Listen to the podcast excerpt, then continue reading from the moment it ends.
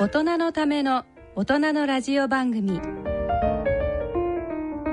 大人のラジオ。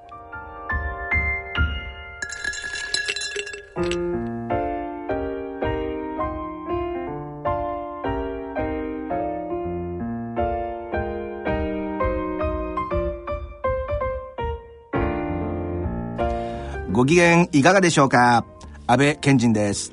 ご機嫌いかがでしょうか。ソンミヒョンです。第2土曜日のこの時間は大人の愛をテーマにお送りいたします。ところでミホ先生、今日は何月何日ですか。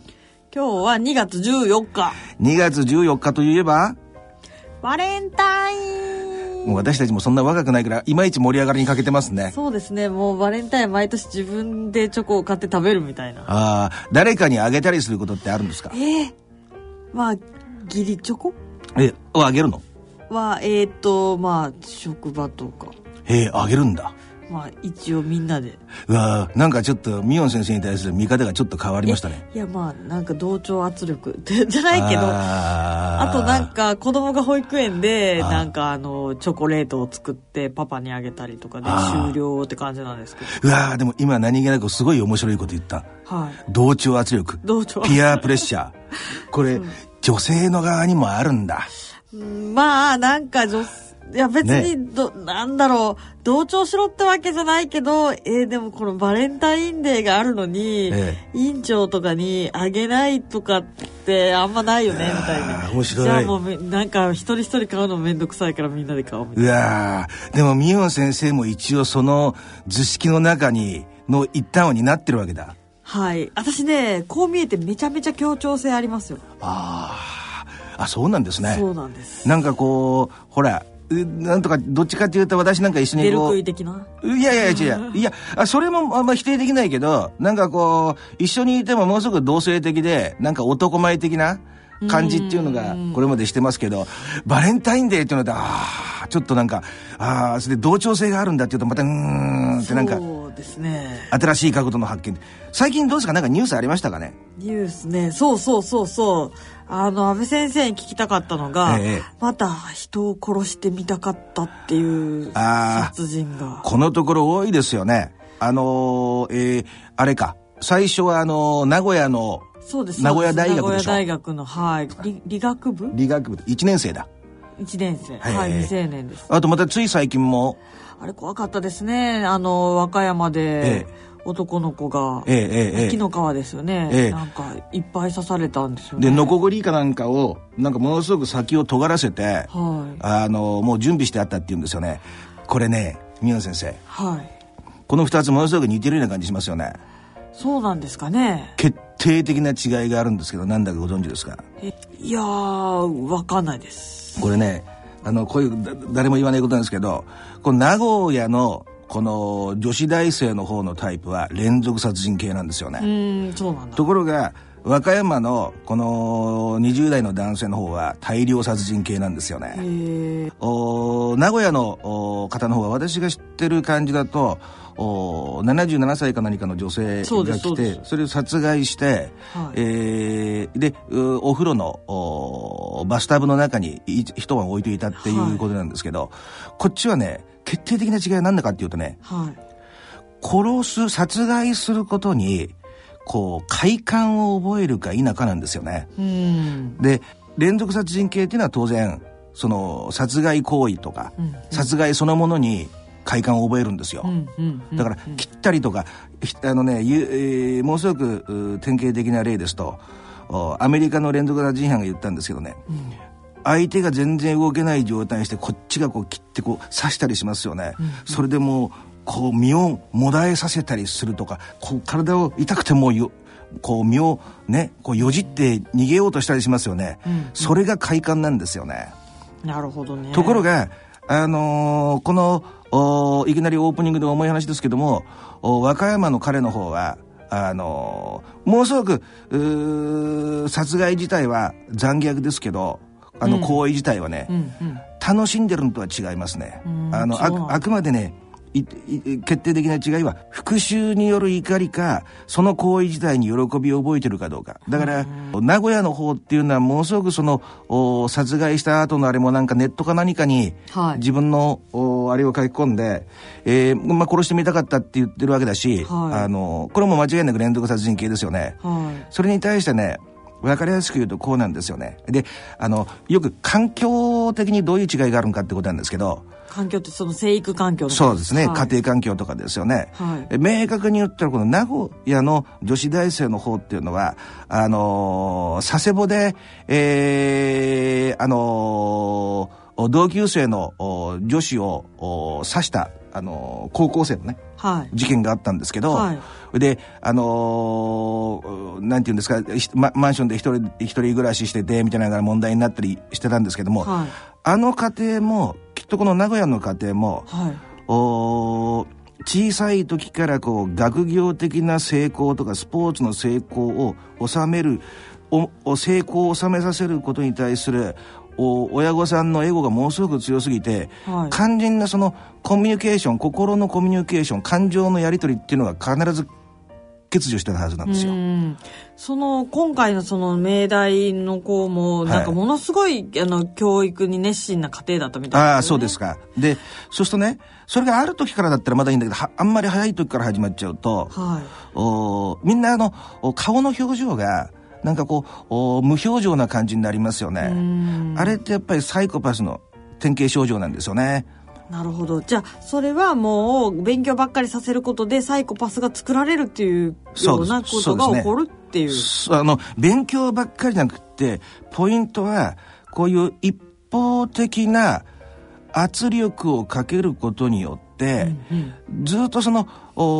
コミュニケーションって双方向ですよね。二方向ですよね、うんうんうんうん、ですけどもワンウェイで一方的なあれをかけて、子供の時ってそれ従わざるを得ないから、うんうん、感情やりたくなくてもずっとそういう状況に従わざるを得ないですよね、うんうんうんうん、ふと自分の本当にやりたい気持ちって根底で全然もう触れられないわけですよね、うんうんうん、それがある時思春期とか来た時に性的なエネルギーとゴッとなって、うんうん、だから多くの場合昔あった神戸児童殺傷事件の榊原の件もそうなんですけど、はい、性的に未文化なことが多いんですよね。なるほど。コミュニケーション自体がないからそういうところも明確にならないし、うん、男性でも女性でも殺しちゃうみたいな。だけどね、こっちのもう一方のこの和歌山の方はね、子供の時はものすごくにこやかだったんですよ。うん、お父さんがものすごい厳しい人だったと、厳格な人だったと、うんうんうん、そしてね、これの場合にはまた別で、お父さんが例えば地域のことを考えたりとか宗教的でもいいんだけども、そう一方向に行っちゃいますよね、うんうんうんうん、こっちは自分に圧力がかかるんじゃなくて、子供の心がネグレクトされちゃうわけね、うん、お父さん遊んでよって言ってもお父さんは自分が正義だと信じてることをやり続けるから、うん、と決定的な違いはね、うん、ベクトルの方向に違いがあるんですよね、うんうんうん、そうに言うと美穂先生は頭いいと思うんですけど、どっちがどっちに向くと思いますかね。これはね、はい、簡単に言うと連続の方っていうのはずっとストレスがたまるように自分にかかってきてるわけですよね。やりたくないことをずっとやらせ続けられるっていうことなんですよね、うんうんうんうん、ところが大量殺人系の方っていうのは、うん、自分が相手にしてほしいからずっとそっちの自分の方から、例えば親御さんの方に、はい、ずっと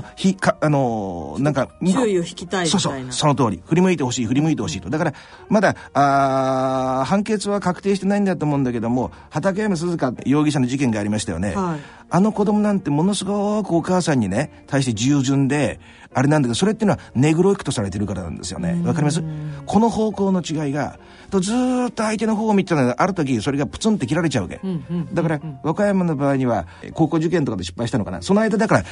自分の自我っていうものが全然育ってないわけですよ。人の顔色ばっかり見ちゃってるから、うんうんうん、想像ですけど入試なんかとかでもなんかクッとプレッシャーかかった時に動けなくなっちゃうとか、フリーズしちゃうとかって、そういうケースもものすごく多いんですよね、うんうんうんうん、だからでよくその和歌山の彼の方は口をこのアンパンマンみたいにアンパンマンじゃなくて失礼、昔のガキデカっていう漫画があったんですけど、口を噛んで膨らませる、空気を膨らませるっていうね、そんなに美穂先生が今やられてるほど可愛い感じではなかったんですけど、それ自体がねラジオ見えないし、そうそう見えないでもだから言ってあげたわけありがとうございます。ですけどそれ自体がチックにも似たね、うん、一つのストレスのサインだっただろうなと思いますね。ああ、なるほど、チックっぽい感じしますね。そうなんですよね。だからで彼の場合にはそうやってずっと父親のそういう方針に従ってきたんだけども、ある時高校みたいなの外れちゃって、その後おそらく関係うまくいかなかったと思うし、自我が全然育ってないし、剣道の練習のところに全然強くないのに顔を出してたと、小学生とか、うん、それって、ね、唯一そこだったら傷つかないというふうに思ったんじゃないかな。でここからは私の推測なんだけど、はい、大量殺人系の人ってのはやっぱりね、身近な気に入らない人間っていうのを、気に入らなく取れる人間っていうのをやっぱり最初ターゲットにするんですよ。へー。だから土浦であった連続殺人事件の神奈川、うんうん、もう、処刑されちゃってるんですけどね、うんうんうんうん、ですけど彼の場合にもまず最初に自分の下の妹を殺してから、うん、次に学校に行って、生徒とか先生を殺害して、その後、うん、ネットのオークションで購入した商品を送ってくれなかった相手がいて、それは京都にいて、うん、その後電車に乗って京都まで行って、その人間を殺害しようって考えてたらしいんだ。なるほど。でも当日朝起きてみたら妹はいなくて、はあ、それと同じで、だから私が思うに、この和歌山の容疑者がその少年の自宅を覗き込んだりとか、お兄ちゃんが自転車で逃げたとかなんとかっていう、うんうん、そういうことがあること自体、その剣道のところでひょっとしてなんかからかわれるとか、少なくともそういうふうに取れるような、感じられるような行為をしたんだろうと思う、うんうん、だけども一つ言えるのは、名古屋の女子大生の方はこのまま捕まらなければその行為に快感を覚えてるから、ずっと殺し続けたと思う、ま、それっていうのはやっぱりね、決定打は子供の時はものすごくにこやかに一応感情とか育ってるのが和歌山の方で、もう一方の名古屋の方はやっぱり、感情のやり取りっていうものが欠如した家庭で、勉強とかの成功ばっかりを押し付けられたから、感情自体が育ってないから、うん、自分で悪いことしたと思わないし、うん、相手のことかわいそうとも思わないし、うん、何が悪いのっていう感じになっちゃうと。なるほど。なんかもう世間世論的にはなんかまあこういうサイコパスっていうのはもうなんかサイコパスとして生まれてくるからしょうがないよねみたいな風な反応がよく見られるんですけど、なんかやっぱりそうじゃないですよね。そうなんですよね。サイコパスも、昔っていうか前に言ったことがあると思うんですけど、はい、1型と2型があって、うんうん、1型っていうのはこの名古屋の彼女とか、うんうん、佐世保とか、やっぱり顔が無表情になっちゃってますよね。感情がなくて、罪悪感とか共感とか、うんうんうん、あと不安感とか、うんうんうん、そういうのがないわけだから、死体がバスタブの中に横になってても平気で眠れるし、うんうん、不安感がないんですよね、うんうんうん、だけどもこっちの彼は違うんですよね。だから秋葉原の、容疑者も、はい、死刑が確定したんだったかな。だけども、はい、彼なんかもサイコパスではないんですよね。だからこの和歌山の彼もそうだけど、やってませんとかね、うん、髪型をこう変えてみたりとか逃げようとしますよね、うん、サイコパスそういうことしないんですよね。なるほどね、うん、まあいきなりオープニングからちょっと勢いついちゃいましたけど、はい、そんな感じでですね、2月の14日のバレンタインデーにそれでは、はい、大人のための大人のラジオを進めてまいります。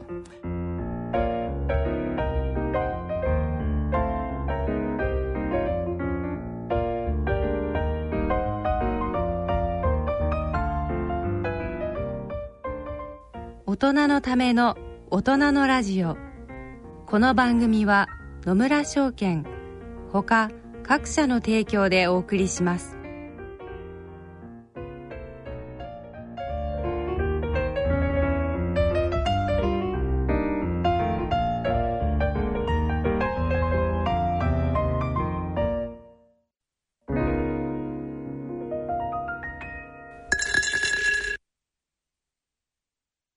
野村。第二の人生に必要なのはお金だけじゃないから。ゆったりとした旅を楽しみたい。健康はもちろん若々しさもまだまだ保ちたい。住まいをもっと快適にしたり、相続のこととか、もしもの時のことも考えておきたい。セカンドライフのために知りたいことってたくさんありますよね。あなたのハッピーなセカンドライフのために、野村証券の本支店ではさまざまなスペシャリストを講師にお招きして、野村のハッピーライフセミナーを開催しています。詳細はウェブで野村のハッピーライフと検索してください。なお、当セミナーではセミナーでご紹介する商品などの勧誘を行う場合があります。それ野村に来てみよう。大人のための大人のラジオ、健康医学のコーナーです。第2土曜日のこのコーナーは、大人の愛、大人の医科学をテーマにお送りします。メールでの質問が来ておりますので紹介します。埼玉県30代男性、匿名希望さんからのメールです。孫先生にお伺いしたいのですが、妻が出産を機に性格がガラリと変わってしまいました。おなら一つも前は笑って受け流してくれていたりしたのですが、産後は子供が真似しますときつく叱られたり、トイレの蓋が降りていないのは嫌がらせなの、便座のことですよね、と詰め寄られたりと、これはホルモンバランスの崩れている、イライラしている特別なケースなのでしょうか。それともこれがずっと続くのでしょうか。何か良きアドバイスをいただきましたら幸いですと。なるほど、もうちょっとホルモンの話をするには、まずこれが産後どれぐらい経ってるのかっていうのと、授乳をしてるのかどうかっていうことなんですけど、私これだけの情報で直感的に言わせてもらったら、ホルモンあんま関係ないと思うんですよね。なんか私もそれっぽいと思う。典型的な産後のホルモンバランスっていうのを解説させていただくと、まず妊娠中は女性ホルモンがブワーってたくさん出るんですよ、でそれが出産を機にガクーって減るんですね、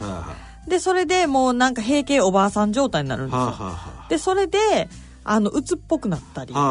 するのと、あとおっぱいをあげるのでプロラクチンというホルモンが出て、でそれが性欲を奪うんですよね。なのでちょっと鬱っぽくなったり、昔はノリノリでセックスしてたのにちょっとのなんて触らんといてみたいになるっていうのは、典型的な産後の、それはもうホルモンのせいっていう感じですけど、それってのはどのくらいの期間続くのかしら。授乳をしていて生理が戻るまでだから、人によってものすごくばらつきがありますが、長くて2年です。短かったら 1,2 ヶ月、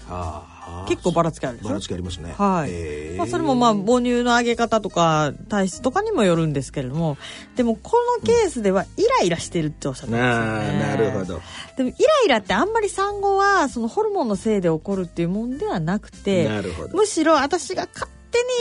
に想像するに、この方どの程度育児手伝ってんのかなみたいな。なるほど。一人目のお子さんの話なのかなというふうに見て取れるわけですけれども、出産後ってものすごいタスクが増えるじゃないですか。里帰りとかしてなくて家に自分しかいなかったら、家事と、授乳とか何でもしないといけないから、大体みんな鬱になるんですよ。なるほど。で超イライラしたり、でそこで夫がどれぐらい自分では育児に関わってると思ってるか別として、普通は奥さんから見て、こんなにやってくれるなんていい旦那さんって思う例って多分めったにないんですよね。どんだけ自分が頑張っても相手から見ると、もうなんだよ、9割は私であんたはたまにかよみたいな感じになってしまうんですよ。で、ここに育児のことが全然載ってないんですけど、なのでこれがね面白いことにね、どんだけラブラブの夫婦でもね、もう出産後、あれあなた前まであんなに旦那さんのことのろけてたのに本当に悪口しか言わなくなったわねみたいな人結構いるんですよ、女性同士の間でも。そうです。へー。で今ちょうど残念な夫ってドラマやってるでしょ。私全然見てないんですけど、名前は私も存じ上げてますけど育児を頑張ってるつもりが、もうなんであんたそんなことするんみたいな。この間テレビでもやってました。やってました。もう家に帰れたくない旦那さんが今たくさん触れてるらしいんですよ。だからずっとの居酒屋とかで飲んでたりして、帰ると例えば娘さんと お母さんがタッグを組んじゃっても居場所がないと。なるほど。それが本当に多いらしいのね。へえ。いや、まあ、そこまで子供が自我が芽生えてきたら、まあ、また別のコミュニケーションの取りようがね、あるんかもしれないですけれどもね。もう、なんせ、その育児の時っていうのは、そんな、その、まあ、女性の能力に関わらず、基本的に余裕がないので、もうせっせとこう、手伝って、なるほど。手伝うっていうか、自分も育児をすると。いうのでないと、まあ、奥さんから見たら、お前なんやねん。なんか妊娠前までは頼りになると思ってたら、あんた家の中に何の役にも立ってないやないのみたいな。なるほど。そしたらもう便座一つが上がったままでも、なんなんこれみたいな。あんたおむつも買えないばかりか嫌がらせですかとかっていう感じ。私の角度から一つ言っていいですか。はい。もう物事って必ず必然的になってますから、はい、彼女は元からそういう人だったと思いますね。私は。間違いない。まあ、どうだろう。まあ、そういう人っていうのはどういう人なんですかね。でね、ちょっと、ちょこっと言わせてもらえますか。はい。女性ってやっぱり結婚するのが、なんかものすごいビッグビジネスみたいなとこありますよね。相手を引っ掛けるまでが。どうなんだろう。でもそれってどうなんでしょう。結婚っていうのは必ずしも女性が男性を引っ掛けるんですか。逆もあるんじゃないですか。まあ、確かに。そう。でもね、そういうご指摘は、甘んじて受けるとして、この安倍理論ですよ。そうすると、男性のことは英語でメイルと、女性のことはフィーメイルと、フィーがつくだけでメイルは共通しているわけですよ。ですから本質っていうのはそんなに大きく変わるものでないと私は思ってるわけ。で、一般論ですよ。ですけどやっぱりこう、会社とかも長くいるとだんだん居づらくなるから、どうしても、例えば、アナウンサーの方なんかもそうだと思うんですけど、どうしてもいい男性を引っ掛けてみたいな、そういうプレッシャーがあるから、そこまでものすごく綺麗にするし、やだー、とかなんかやったりしますよね。だから変わるチャンスは2回あって、1回結婚した瞬間に、急に髪の毛を短く切って、自分の素の自分を出す、で、そこでできなかった人は結婚して子供ができたタイミングで、そういうふうにするっていう、可能性があるんじゃないかなっていうことを。つまりこれは釣った魚に餌をもらっていない夫の話っていう。そんな感じな、気がしちゃうなっていうことがね。まあ、両方かもしれないですけれども、まあ、でも結婚金じゃなくて出産金だから、多分なんか増えすぎたタスクに旦那さんがあんまりコミットしてないのかなっていう。でもね、美穂先生はね、当たってることが多いから、やっぱり感性的に鋭い、それが私はリスペクトしてますから、それも一理あるんでしょうか。いや、まあ、両方だと思いますけどね。まあ、なので、これはいつまで続くんだろうかって、ごめん、多分ずっと続くと思うけど。私もそう思います。じゃあアドバイス。今からでも遅くはないのに、頑張って毎日子供さんをお風呂に入れたりですとか、保育園の送り迎えをしたりですとか、ちょっと預かって奥様を一人でカフェにお茶を飲みに行かせてあげたり、そういうのをせっせとやると、なんて素敵って思われると思いますので。なんかちょっと怖いなって思ってるのは私だけでしょ。そうかな。孫先生、本当にありがとうございました。番組では、大人の皆様の愛の悩み、特にセックスの悩みに関するご質問、ご相談を受け付けています。ご応募は、大人のラジオの番組ホームページにありますメール送信欄をクリックいただき、ご応募いただくか、郵便番号 105-8565、105-8565、ラジオ日経大人のラジオの係まで郵送にてご応募ください。採用されました方には、孫先生のご著書をプレゼントさせていただきます。これ漏れなくですね。また、頂戴しました質問は、プライバシーに十分配慮し、取り扱わせていただきます。全くの匿名でもご応募可能です。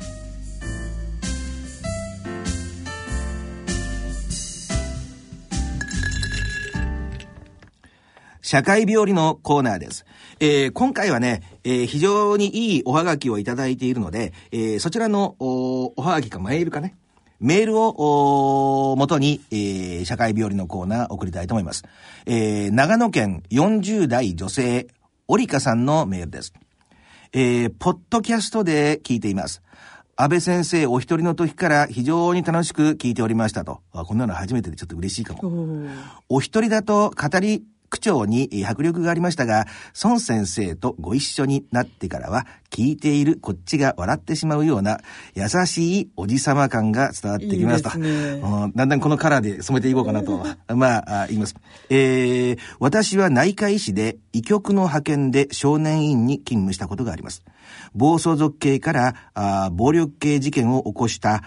男の子は10代半ばですでに数十人から100人くらいと性経験があり、一方で身内への殺人未遂などちょっと病んでいる感じの男の子は性経験なし。なるほど。だったり、大変私は驚きましたと。これ赴任先で初めて女医だったこともあり、初めての試みで性教育授業を頼まれました。当時、冬のそなたが流行していて、女性はなぜ冬のそなたが好きなのかを中心に話し、要は性行為よりもムードが大事といった話をしました。もちろん STD、性感染症ですよね。の話もしましたと、授業の感想の作文をいただきましたが、俺は今までなんてことをしてたんだとか、結婚したいと思う相手が現れるまでセックスはしないとか、可愛らしい感想をいただきました。正直女性を人間と思っていなかったのかなとも思ったのですが、お二人の先生がいつもおっしゃっている、生後6ヶ月までの母親の無償の愛といったことにとても痛感しています。これからも面白い話題楽しみにしています。ちなみに孫先生のご講演、アンチエイジング系の研究会で拝聴させていただきましたと。ありがとうございます。孫先生がお話しするとエッチな話題も全然そう感じない語り口が不思議でしたと。なるほど。なかなかいいおはがきですね。で、せっかくですから、はい、言われたことをちょっと膨らましながらですね、はい、暴走族系の子たちっていうのは、性経験が非常に豊富だったけども、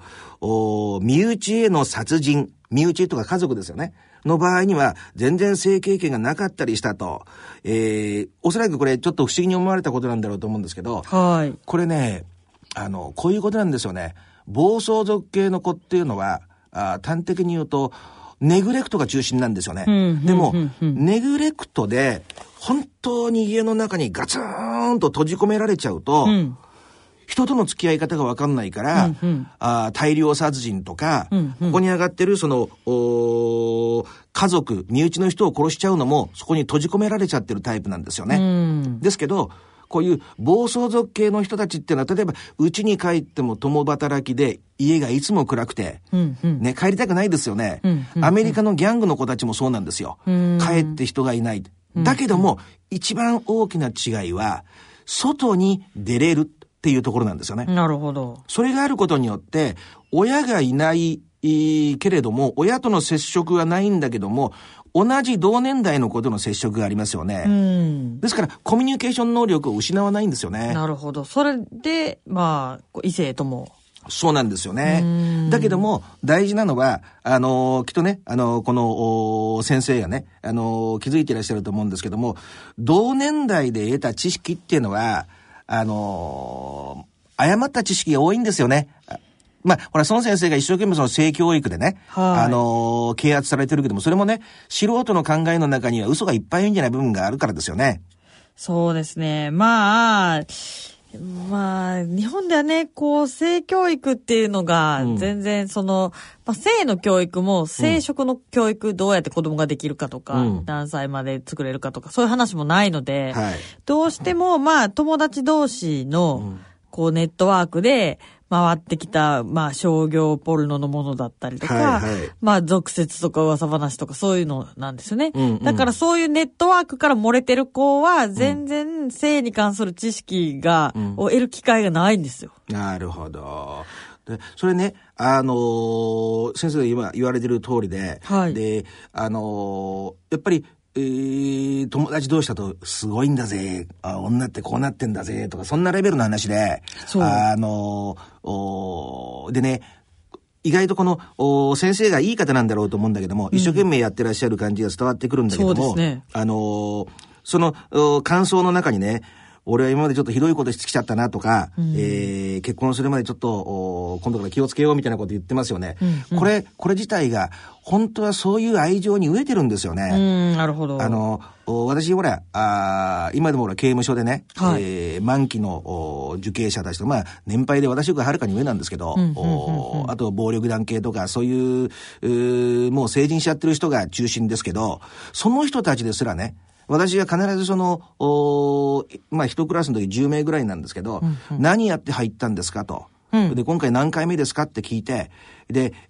それが例えば性犯ね、性的な犯罪であってもみんな素直に手を挙げてくれるし、刺すと75歳ぐらいのおじさんでも、いやーお酒飲むとわけわかんなくなっちゃってとか、盗んだ時にはね、うんうんうん、何を盗んだんですかとかそういうことも聞くんですよ、うんうんうんうん、みんな素直に答えてくれる、うん、でね、このお医者さんがね、言われてますけど、私たちがほら2人で話した生後6ヶ月までがものすごく大事なんだと、うんうんうん、こういうね人間の対人関係の構えっていうものが、うん、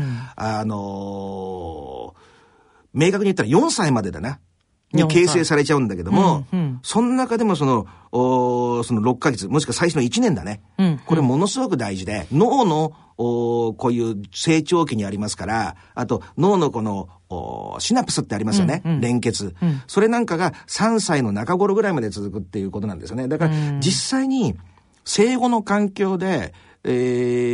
本当にその人の脳の形やら脳のこの連結系とかも変わってきちゃうわけで、とね、そういうものにずっと飢えてきて、だからよくほらエッチなビデオに出ちゃってる、女優さんなんかもいますよね。はい。だけどもあれってある意味、愛情に飢えてる部分もあるんですよね。触ってもらったりすることで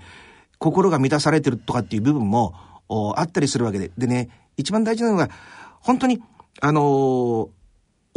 と子供、やっぱ正確に言ったら親と子供の普通の双方向のやり取りがあるだけで、うん、子供はね、いざっていうことにとこに面しても自分でストップが入るんですよね。大事にされてるって、普通にね理解してもらってるんだっていうことがあるだけで、だから彼らも本当はそういう純粋なものを持ってたんだけども、で未だに持ってるんだけども、うん、それがやっぱり子供の時に満たされなかったっていうことなんですよね。だからやっぱり私なんかは社会病理が専門ですけど、やっぱり安全な社会を作っていくには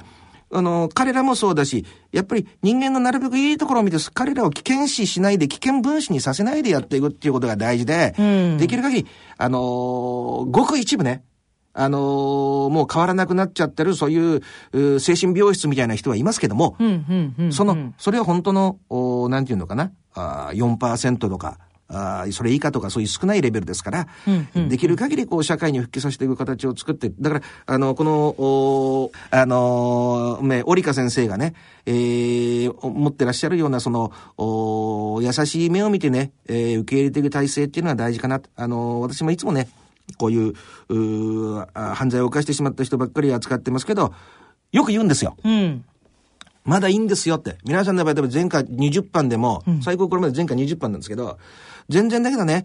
また間違いを犯して入ってきちゃったら、まだそのレベルだったらいいんですよ。人を殺めたりしてないから、うんうん、だけども気をつけなきゃいけないのは、それが薬であったり窃盗であったり詐欺であったりしても、たまたま悪い場面に出くわしちゃって、家に忍び込んだら人がいて戦いになっちゃった時に、逃げようとして必死で刺しちゃうこともあるわけでしょ。そうするともうそこで人生が終わっちゃうわけですよね。社会的にはだいぶそうなんですよね。だから私そういうことをね、だから何歳であっても気づくの遅くないんだと。残りの人生、下手したらたまたまタイミング悪かったら刑務所の中で死んじゃう人もいっぱいいるんだって。毎月 2,3 人ずつ死んでるんですから、裏口から出されちゃうわけなんで、それ自体実際の終身刑と一緒ですよね。ですからそういうことを聞くと、やっぱりね、みんなありがとうございましたって、何歳になっても暴力団の人もいます。指が 5,6 本落ちちゃってるような人も私は相手にしてますけど、そういうところは決してね見ないで、心を見てやっていくと、みんなちょっと心を開いてくれるなっていう感じはしてるんですけどね。なるほど、はい。さて、ここで音楽をお聴きいただきましょう。お聴きいただきます曲は、ラジオ日経大人のバンド大賞2014年グランプリ受賞曲、LINE のフォーエバーラバーズです。時に流されてしまうのは社会のせいじゃない。まぶたの裏に果てしなく広がる空があることを忘れてしまう。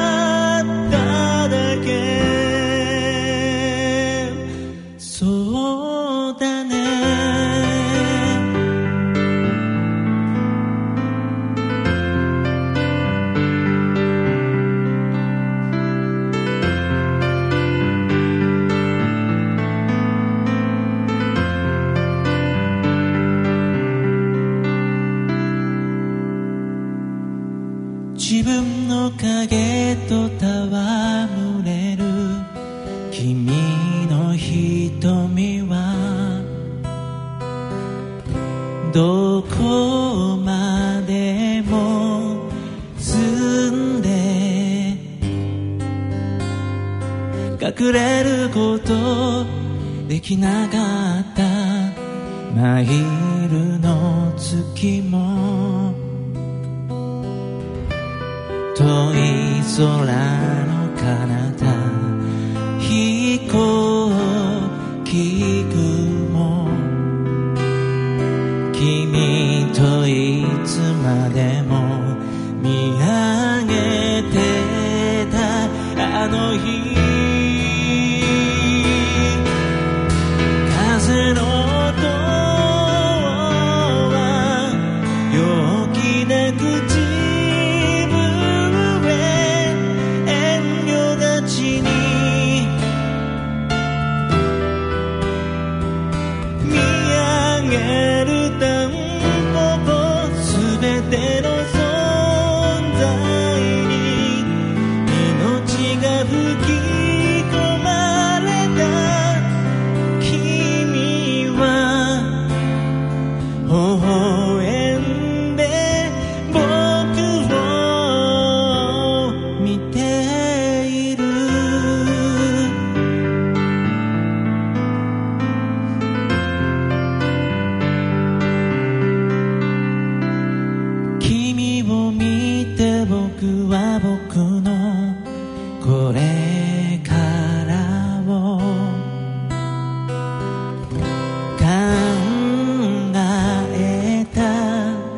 そして僕の未来思い出したもう一度未来へかける勇気をくれたね。また夢を抱えて走り出してもいい無駄な時間なんてものは存在しないんだ。時に流されてしまうのは社会のせいじゃない。まぶたのしなく広がる空があることを忘れてしまっただけ。そうだね。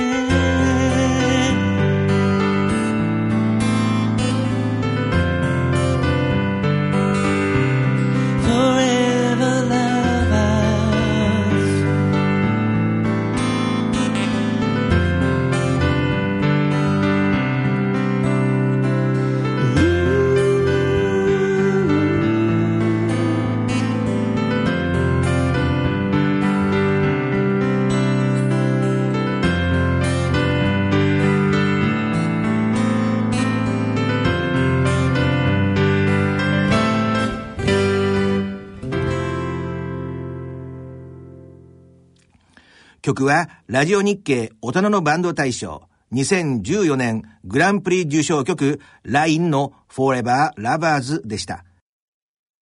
野村、ちょっと気になるお金の話。今回は平均余命です。お父さん、最近高齢化の話題が多いけど、私とお父さんはあとどのくらい生きるのかしら。厚生労働省の平成25年会員声明表によると、60歳の平均余命は男性で 23.14 歳、女性で 28.47 歳だそうだよ。そんなに長いんですか。そうなると健康や介護も心配だし、お金も結構かかるんじゃないですかね。仮に我々夫婦があと23年一緒に過ごすとなると、ゆとりある老後生活を送るために必要なお金はなんとざっと1億円。驚いてる場合じゃないでしょ。早く今から準備しなさい。お金に関するご相談は、お近くの野村証券へどうぞ。それ野村に来てみよう。大人のための大人のラジオ。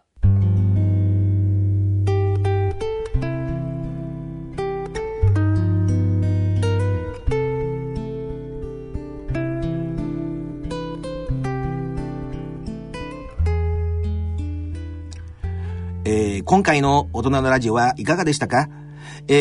さて、番組では疑問、質問、ご意見、ご感想をお待ちしています。宛先です。郵便の方は郵便番号 105-8565 105-8565 ラジオ日経大人のラジオの係まで、あるいはラジオ日経大人のラジオの番組ホームページからの投稿もお待ちしております。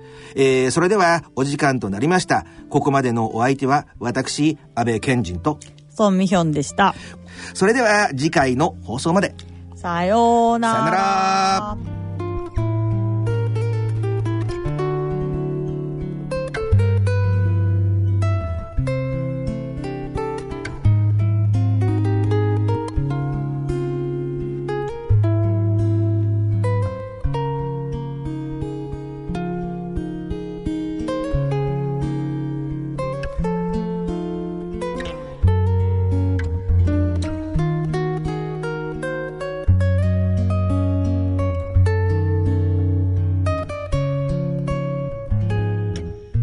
大人のための大人のラジオ。この番組は野村証券ほか各社の提供でお送りしました。